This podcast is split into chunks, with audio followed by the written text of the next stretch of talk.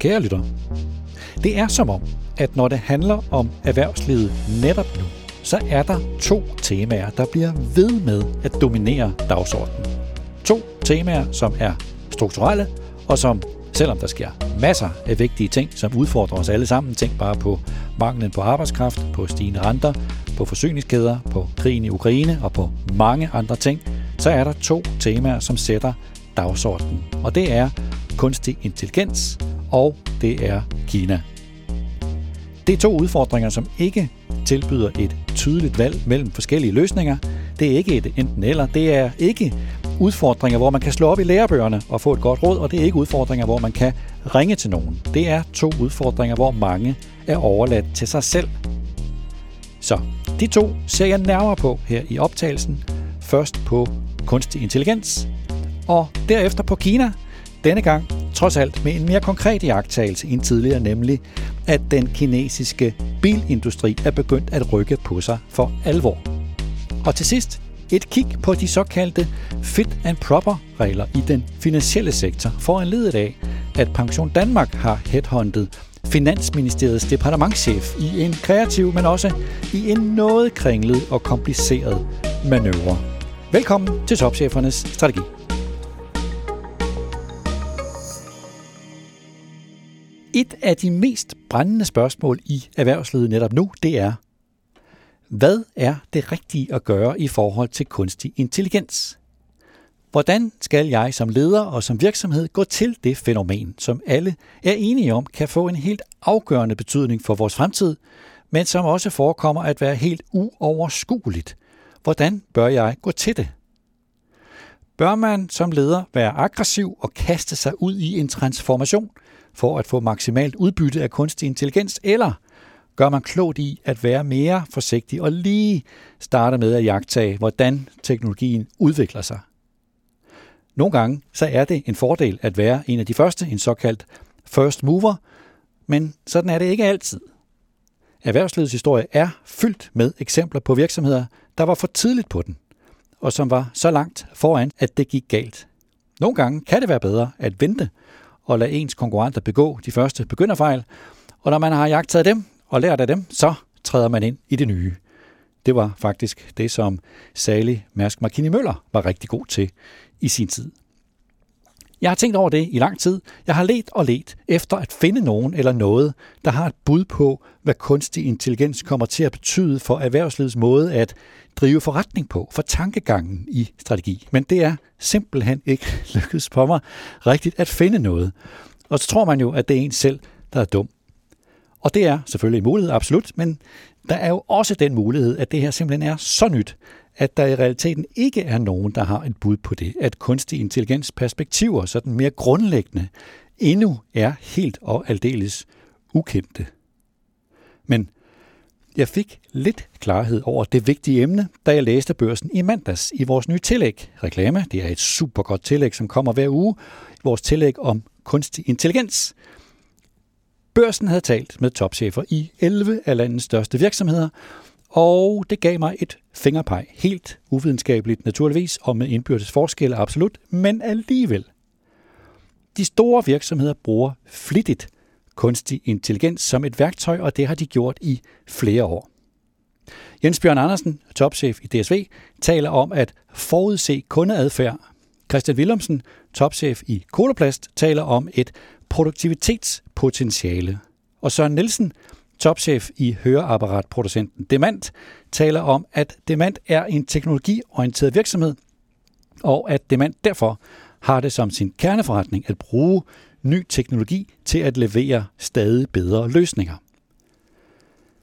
Men det store spørgsmål, når det handler om kunstig intelligens, det er, om den nye teknologi bare i gåseøjne er et nyt værktøj, eller om det helt vil ændre de grundlæggende vilkår for at drive en forretning i en endnu ukendt retning. Og her kunne jeg se, at de adspurgte topchefer, de er mere famlende. De vil vente og se, hvad der sker. Kirsten Hart, administrerende direktør for Carlsberg, han sagde for eksempel, citat, det er et spørgsmål, som vi internt også stiller os selv ofte. Det ærlige svar er, at lige nu ved vi det ikke. Vi ved bare, at det her er en meget vigtig udvikling. Citat slut. Kestehart, Hart, Carlsberg. Alexander Latsik, topchef i Pandora, sagde, at de i Pandora endnu kun er på det, han kalder et lejende stadie. Og han sagde også, Alexander Latsik, citat, vi er ikke en teknologivirksomhed, og vi kommer bestemt ikke til at være ledere i dette, fordi det er meget fyldt med omkostninger og risici. Citat slut. Alexander Latsik, Pandora, og Britt Melby, topchef i Ambu, afviste helt at give nogen konkrete eksempler. Keste Hart, Carlsberg, nævner Big Data som et eksempel. Big Data var et varmt tema for nogle år siden, og mange investerede i Big Data, bare for at få store mængder af data, som de havde svært ved at udnytte. Citat. Det, jeg lærte derfra, er, at nogle gange er du også nødt til at vente og se, til at støvet har lagt sig, og du kan se, hvad der er relevant at gøre i din egen virksomhed, frem for at være den første. Citat slut. Kiste Hart. Og selv de kloge hoveder hos det globale konsulentfirma McKinsey Company er afventende.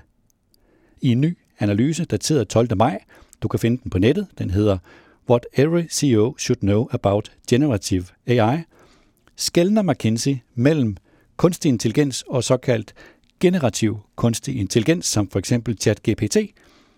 Og McKinsey skriver, at sidstnævnte, altså generativ kunstig intelligens, kræver, citat, en mere bevidst og koordineret tilgang, citat slut, men ret beset, så tilbyder analysen fra McKinsey ikke meget klarhed og heller ikke noget, der ligner en værktøjskasse. Den enkelte virksomhed er på egen hånd. Der er ikke hjælp at hente i lærebøgerne, og uanset hvad man vælger at gøre, så kan det få vidtrækkende konsekvenser. Så de adspurgte topchefer i børsen har valgt at være afventende, når det gælder kunstig intelligens fremadrettet. Det ændrer ikke på, at digital forståelse allerede nu er en særdeles nærværende og personlig udfordring for mange ledere. Der er nogle hårde spørgsmål, der presser sig på, næsten uanset hvor man sidder i en organisation. Det er spørgsmål som, når nu at kunstig intelligens kan svare på stort set alt, hvor meget behøver jeg så at forstå helt personligt? Skal jeg kunne skrive en kode? Hvad forventer mine kunder, at jeg kan? Og er jeg fagligt kvalificeret til at sætte en digital retning for mine medarbejdere? Og hvad er det egentlig for nogle værdier, som mine unge tech-talenter har? Og hvordan tiltrækker jeg dem, og hvordan motiverer jeg dem? Det her er en definerende tid for mange ledere. De må se sig selv i et kritisk lys, og de må gøre det i en tid, hvor praksis er forud for teori. Så det lærte jeg af børsens rundspørg til topcheferne. Jeg fik et første bud på en slags struktur i et tema, som endnu virker ret uoverskueligt for de fleste af os, i hvert fald for mig. Jeg lærte tre ting. For det første, at topcheferne ser kunstig intelligens som et værktøj, og de har brugt kunstig intelligens som et værktøj i nogle år efterhånden. For det andet, de famler, når det gælder fremtiden. De famler, når det handler om, hvad kunstig intelligens kommer til at betyde sådan mere strategisk. Og for det tredje, de er usikre på, hvad skal jeg kunne selv som leder, sådan helt personligt. De er, topcheferne, stadig ret søgende i virkeligheden.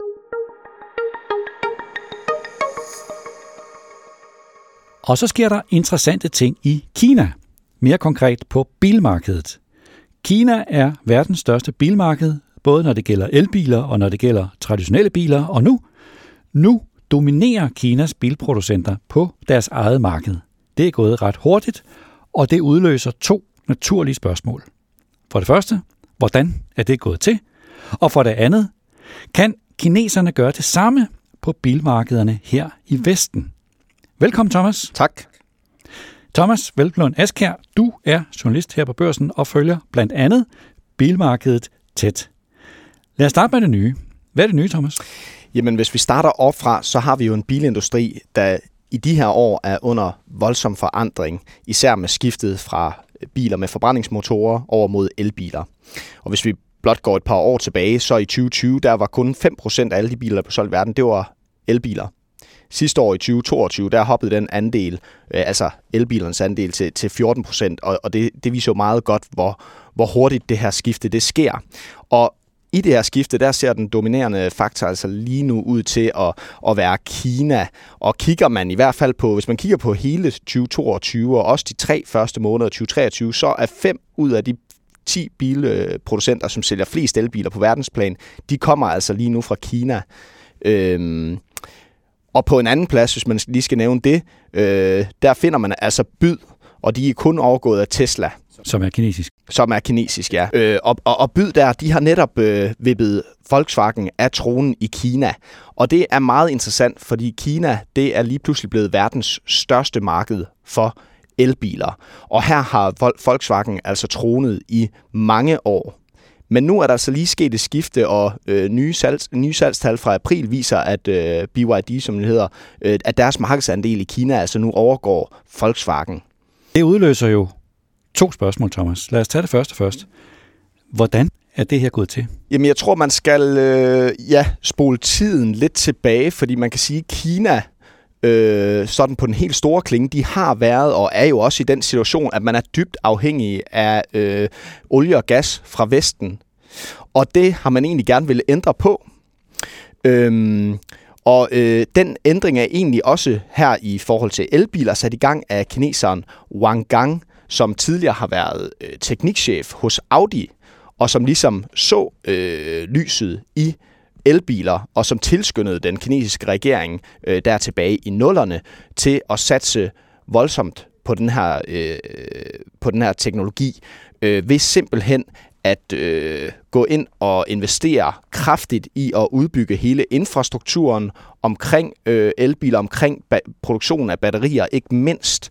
Øhm, og det har altså så gjort, at i det her skifte der er sket øh, herinde for specielt de sidste fem år mod elbiler, der har kineserne altså været klar og har ejet hele, øh, ja man kan sige hele værdikæden, øh, og står jo i dag for to tredjedele af den samlede verdensproduktion af bilbatterier.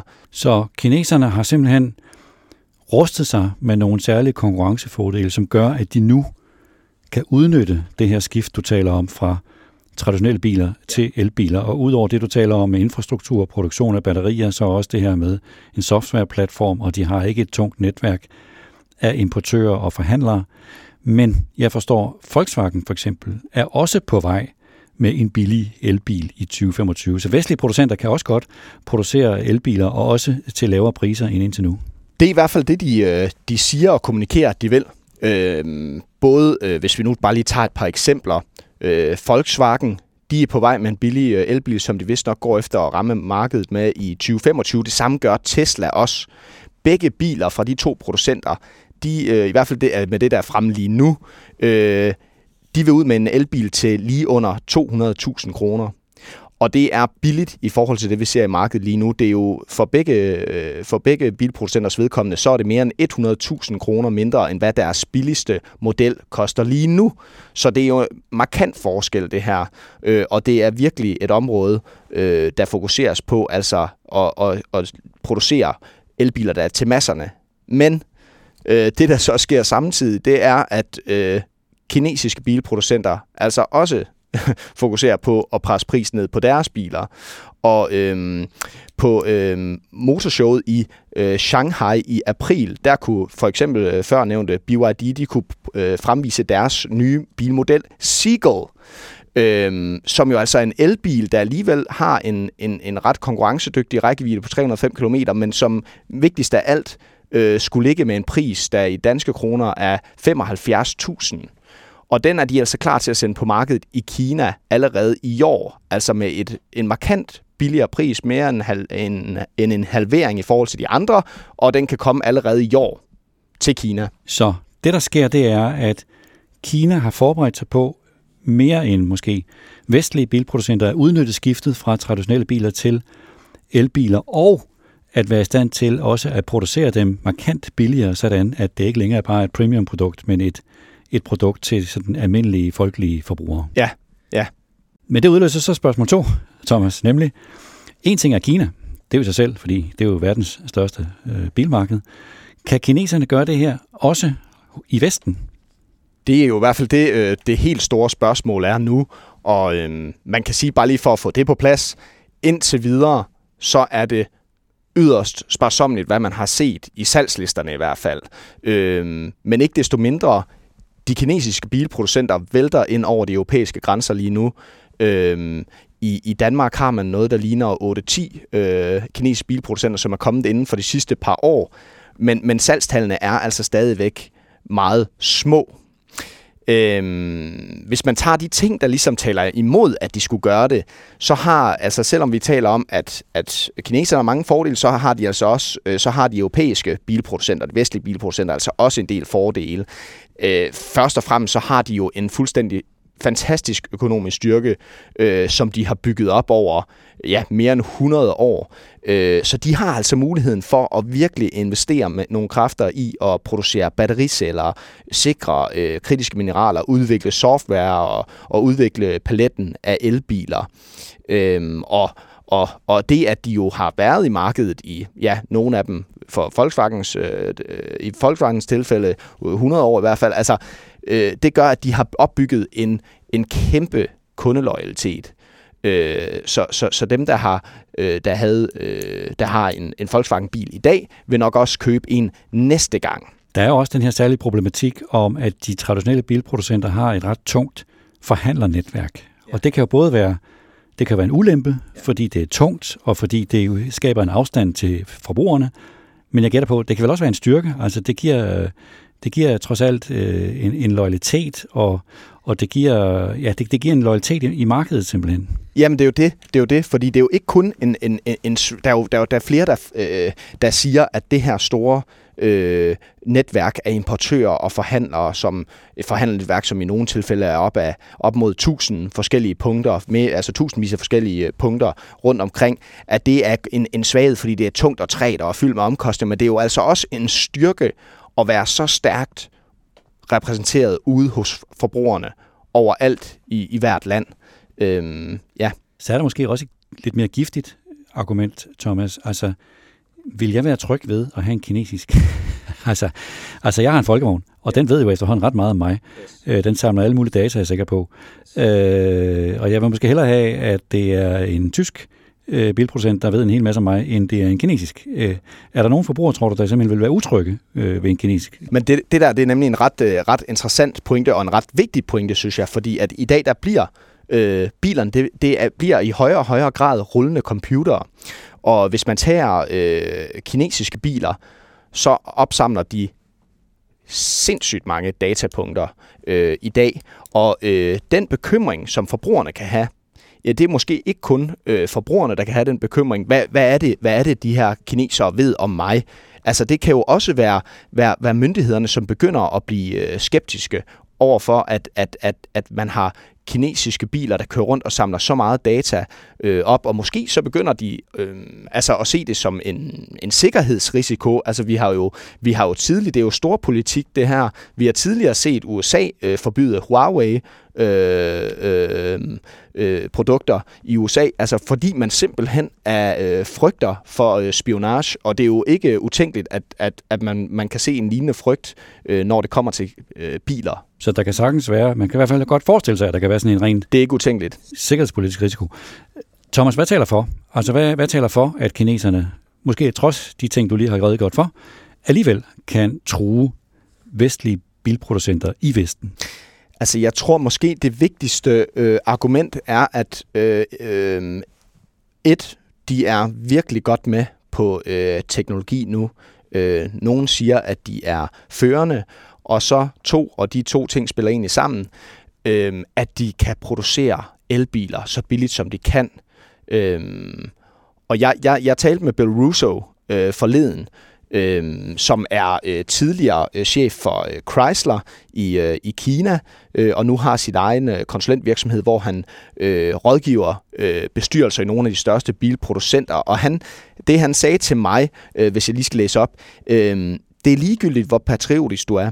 Hvis der kommer en med et værditilbud, som resonerer med dig, så vil du blive tiltrukket af det. Japanerne og koreanerne bliver accepteret, fordi deres værditilbud resonerer. Og lige nu af det kinesiske værditilbud, at de kan bygge teknologi til overkommelige priser.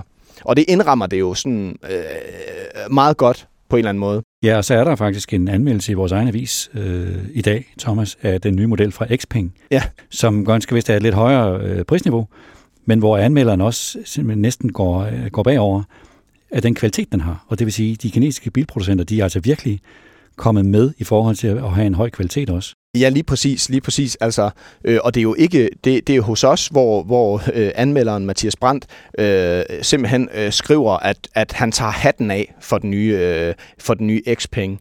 Øh, og og hos, hos Jyllandsposten, der kalder man øh, den her nye øh, model G9 for et decideret røverkøb og teknisk overlegen. Øh, ja. Så, Thomas, når du skal samle op efter vores lynanalyse af det kinesiske bilmarkedets trussel mod Vesten, hvordan vil du sammenfatte det, vi har talt om her? Jamen, øh, vi har jo stadigvæk til gode at se, hvad der kommer til at ske.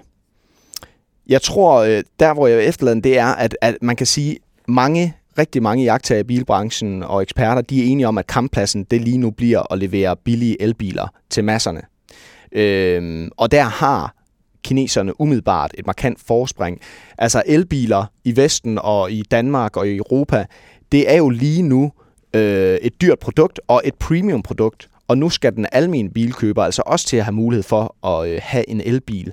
Og, og der vil det være mærkeligt, øh, om prisen ikke også bliver et, et springende punkt her, øh, som, som, som, som det er med så meget andet. Og, og det kan give øh, Kina en, øh, en plads i markedet. Simpelthen, at, at de kan producere så billigt og alligevel så godt til sydenlandet. Thomas, tak fordi du kom. Selv tak. Og så skal Pension Danmark have ny topchef. Et af landets største pensionsselskaber, som ledes af arbejdsmarkedsparter, arbejdsgiver og fagforeninger, og som administrerer pensioner og ordninger for omkring 800.000 medlemmer. Den nye topchef i Pension Danmark bliver Peter Stensgaard Mørk, der kommer fra et job som departementschef i Finansministeriet. Han skal afløse Torben Møger Petersen, der har stået i spidsen for Pension Danmark helt siden starten for mere end 30 år siden. Men Peter Stensgaard Mørk er ikke kvalificeret til at stå i spidsen for Pension Danmark. Han har ingen ledelseserfaring fra den finansielle sektor, og derfor så forhindrer de såkaldte fit and proper regler, at han kan træde ind i jobbet i et pensionsselskab. Og derfor så har Pension Danmarks bestyrelse med formand Lars Sandal Sørensen, Dansk Industri i spidsen, lavet en praktisk løsning. Det er nemlig sådan, at fit and proper reglerne er på vej til at blive lempet. Og derfor så ansætter man Peter Stensgaard Mørk om godt to måneder, 15. august, og så skal han læres op igennem et år, sådan at han kan tiltræde som rigtig administrerende direktør i august næste år. Det er en kreativ løsning, som Lars Sandal Sørensen og kompagni i bestyrelsen har fundet på, men det er også en løsning, der kommer med en pris. For hvad er realiteten i den her løsning? Den er, at Peter Stensgaard Mørk skal leve med at være uden handlefrihed i et år. Han skal være følge hos investeringsdirektør Claus Stampe. Det betyder for Peter Stensgaard Mørk, at han som kommende topchef ikke kan sætte en ny retning, han kan ikke sætte sit eget hold, og han kan ikke lave et kasseeftersyn. Han skal simpelthen leve med at have en meget begrænset autoritet. I en organisation, der har haft den samme leder, Torben Møger Petersen, i mere end 30 år, og som utvivlsomt har brug for en alvorlig rusketur, et kulturelt opbrud, der skal den nye topchef sidde på sine hænder. Og det må godt nok være mærkeligt, og man tænker jo spontant, Gav vide, om der er nogle tungere kandidater end Peter Stensgaard Mørkt, der har sagt nej til jobbet, simpelthen fordi de ikke som leder vil acceptere sådan nogle vilkår. Og hvad med virksomheden? Hvad med Pension Danmark? Ja, Pension Danmark får et langvarigt ledelsestomrum, og det må altså være en fredelig virksomhed i en fredelig branche, der kan tillade sig den slags. Nu er det her slet ikke for at bashe Peter Stensgaard Mørk eller Pension Danmark, det er mere for at illustrere, at fit and proper-reglerne de er svære at have med at gøre.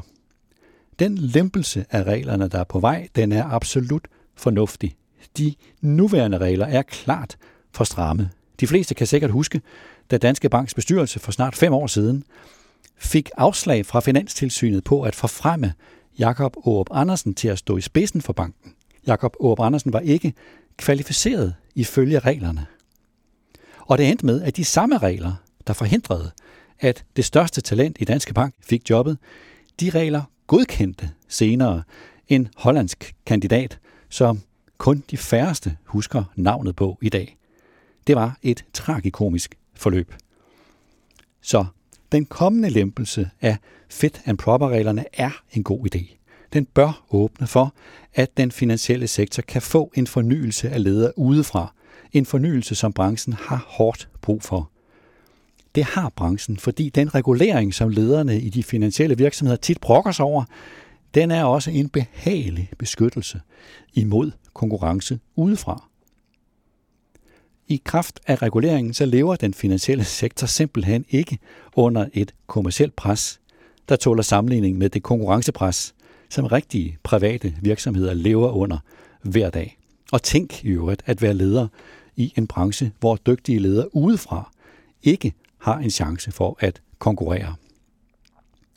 Siger vi, mens vi i øvrigt lige sender en elskværdig hilsen til de små pengeinstitutter, som netop i dag, torsdag, holder deres årsmøde i Aalborg i regi af deres lobbyorganisation Lokale Pengeinstitutter, hvor de skal igennem det kendte program. Først en kort generalforsamling, så en lang frokost, så to faglige indlæg og til sidst en middag, hvor der ikke spares på noget. Årsmødet i Lokale Pengeinstitutter er en fugtig og festlig affære. Man forstår godt, at direktørerne ser frem til det traditionsrige årsmøde, som altså holdes i dag, torsdag. Så hvad er op og ned i den her diskussion? Det er, at politikerne på Christiansborg og embedsmændene i Finanstilsynet er ude i en svær balance. På den ene side, så har den finansielle sektor hårdt brug for ledelsesmæssig fornyelse. Den ser ind i en fremtid, der kræver nye kompetencer, forståelse af uforudsigelighed, viden om teknologi, forståelse af demografiske opbrud, krav om diversitet osv. osv. Og man træder næppe den finansielle sektor ret meget over tæerne, når man konstaterer, at de kompetencer, de er altså ikke specielt synlige hos den nuværende generation af direktører i landets finansielle virksomheder. Men på den anden side, så bør Finanstilsynet jo fortsat kræve en høj faglighed hos ledelsen i en finansiel virksomhed. Der er tale om kritisk infrastruktur, som har betydning for samfundets finansielle stabilitet og for borgernes økonomiske tryghed. Så Godkendelsen af Peter Stensgaard Mørk som kommende leder af Pension Danmark, og med en løsning, hvor han skal lære i et år først, den viser, at lempelsen af reglerne åbner for nye rekrutteringer, og det er værdifuldt. Den viser også, at den finansielle sektor stadig er i en kategori helt for sig selv. Den er beskyttet, den er fredelig, den er vigtig, alt sammen på samme tid, og derfor viser den også, at politikerne og Finanstilsynet forsøger at holde en svær og omhyggelig balance, sådan at vi som samfund stadig har snor i, hvad der foregår i direktionslokalerne rundt omkring.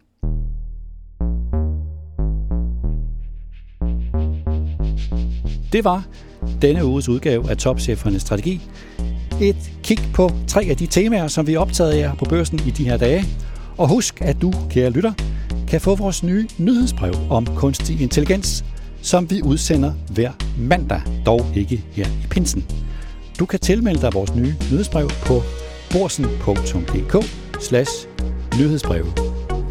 Tak til Arjuna Alexander Koldgur Sørensen, der redigerede optagelsen, og tak til dig, der lyttede med.